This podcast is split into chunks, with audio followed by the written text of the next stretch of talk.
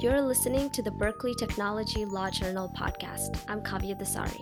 I'm Meg Sullivan. And I'm Jonathan Baer. Here are some headlines about what's been happening this week in tech law. Today we'll be covering Zoom's settlement with the Federal Trade Commission, an antitrust case against Amazon in the European Union, and the U.S. Department of Justice's antitrust lawsuit challenging Visa's acquisition of a fintech startup.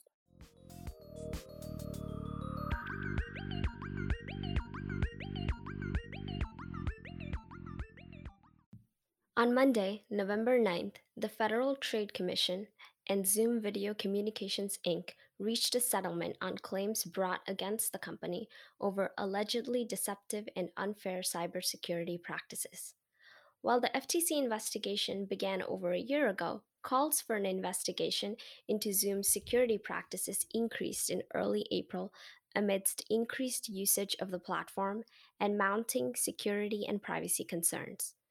During the COVID 19 pandemic, the video conferencing platform's user base has grown tremendously from 10 million users in December 2019 to 300 million users in April 2020.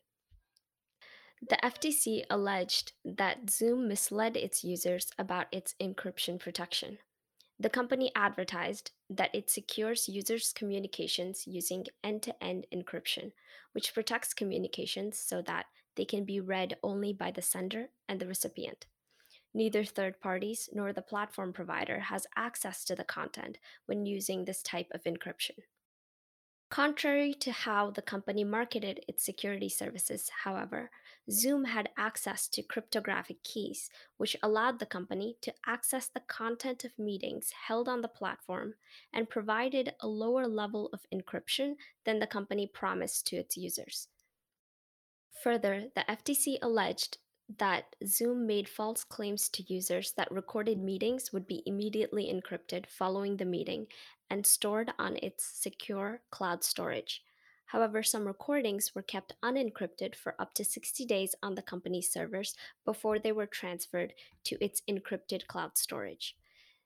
The Commission explained that Zoom also compromised user security by covertly installing a software called Zoom Opener Web Server in July 2018 as part of a Mac desktop application update. The software automatically opens the Zoom app by bypassing an Apple Safari browser safeguard meant to protect users from common types of malware. The FTC noted that even after users had deleted the Zoom app, the software remained on their computers and, in certain situations, would automatically reinstall the Zoom app without user knowledge or approval. In July 2019, Apple removed Zoom Opener web server from the computers of its users through an automatic update. The settlement between the FTC and Zoom was approved by a 3 to 2 vote by the Commission, and it contains a range of provisions Zoom is required to satisfy.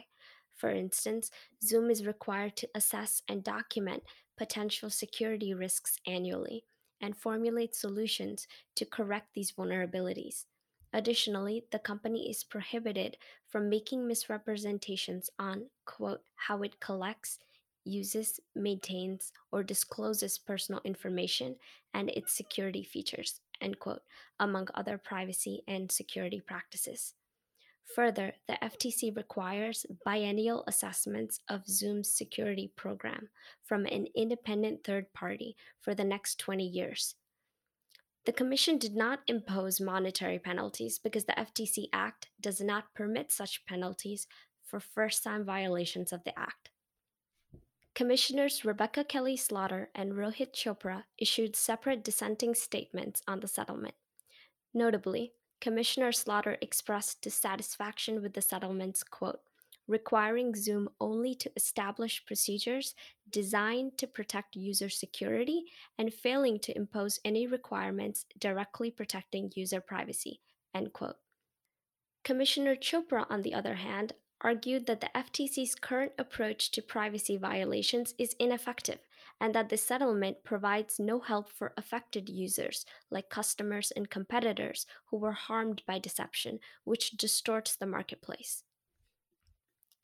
In the majority statement, FTC Chairman Joe Simons and Commissioners Noah Joshua Phillips and Christine S. Wilson expressed their support for the consent order, stating that the settlement provides immediate and important relief to consumers and ensures that Zoom will prioritize consumers' privacy and security. The majority also stated that, quote, this case reflects the Commission's ongoing commitment to work on behalf of consumers to respond to the panoply of new challenges presented by COVID 19. End quote.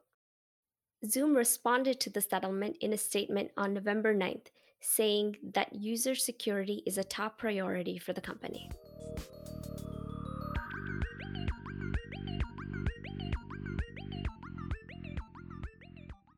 On Tuesday, November 10th, EU regulators filed antitrust charges against Amazon, alleging that the company violated EU competition laws by using non public data from small business merchants who sell on Amazon's platform to guide its own retail decisions. The European Commission, the executive branch of the European Union, alleges that Amazon exploits its dual role as both a market platform used by other vendors and a competing vendor that stocks and sells its own products on Amazon.com. Approximately 2.3 million merchants use Amazon's platform around the world, and small and mid sized merchants account for, quote, more than half of Amazon's global product sales, unquote, according to Recode.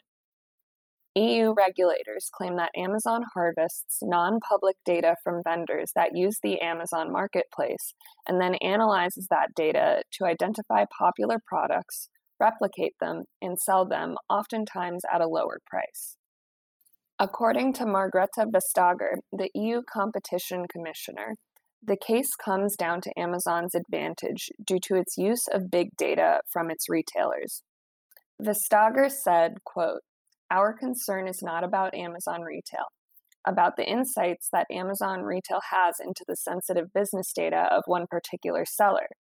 Rather, they are about the insights that Amazon retail has about the accumulated business data of more than 800,000 active sellers in the European Union, covering more than 1 billion products. Unquote.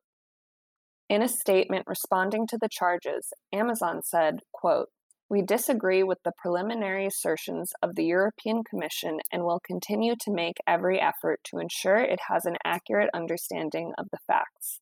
No company cares more about small businesses or has done more to support them over the past two decades than Amazon. Unquote. The European Union's charges against Amazon are part of a pattern of increasing global regulatory scrutiny over large tech companies. For example, in July, Amazon CEO Jeff Bezos appeared before the House Judiciary Subcommittee on Antitrust, Commercial, and Administrative Law to answer questions about the ways in which Amazon profits from and potentially competes against small and mid sized merchants that sell goods on Amazon's platform. Additionally, at the end of last month, the Department of Justice brought antitrust charges against Google for allegedly using monopolistic tactics related to its search engine.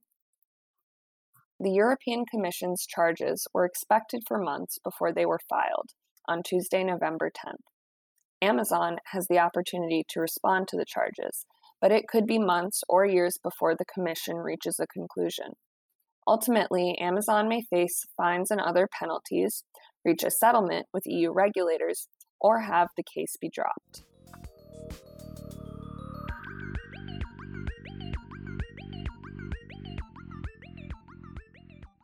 On Thursday, November 5th, the Department of Justice filed an antitrust lawsuit to block Visa from acquiring Plaid, a fintech startup.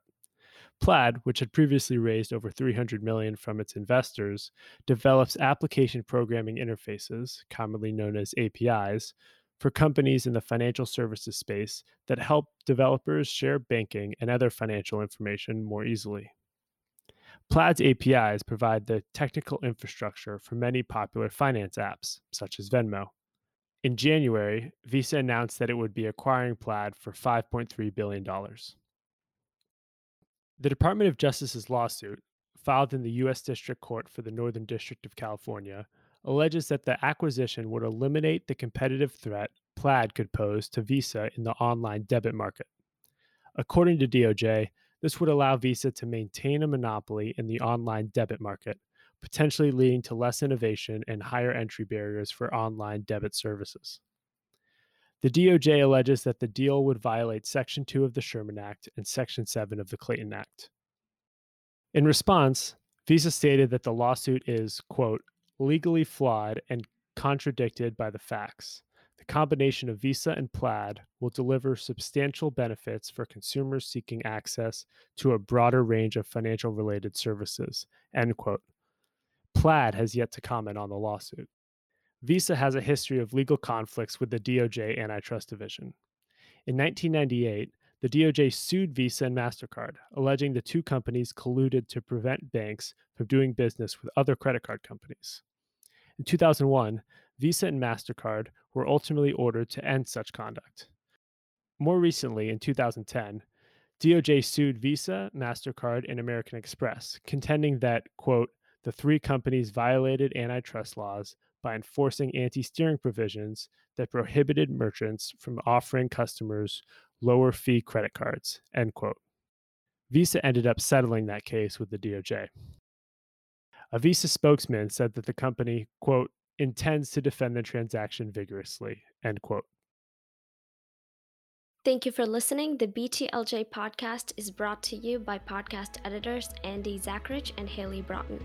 Today's episode was written by Kavya Dasari, Megan Sullivan, and Jonathan Baer, and was produced by Ming Su. Our executive producer is BTLJ Senior Online Content Editor Alan Holder, and BTLJ's Editor in Chief is Emma Lee. We are committed to bringing you interesting news at the intersection of technology and the law. If you enjoyed our podcast, please support us by subscribing and rating us on Apple Podcasts, Spotify, or wherever you listen to your podcasts. If you have any questions, comments, or suggestions, write us at btljpodcast at gmail.com.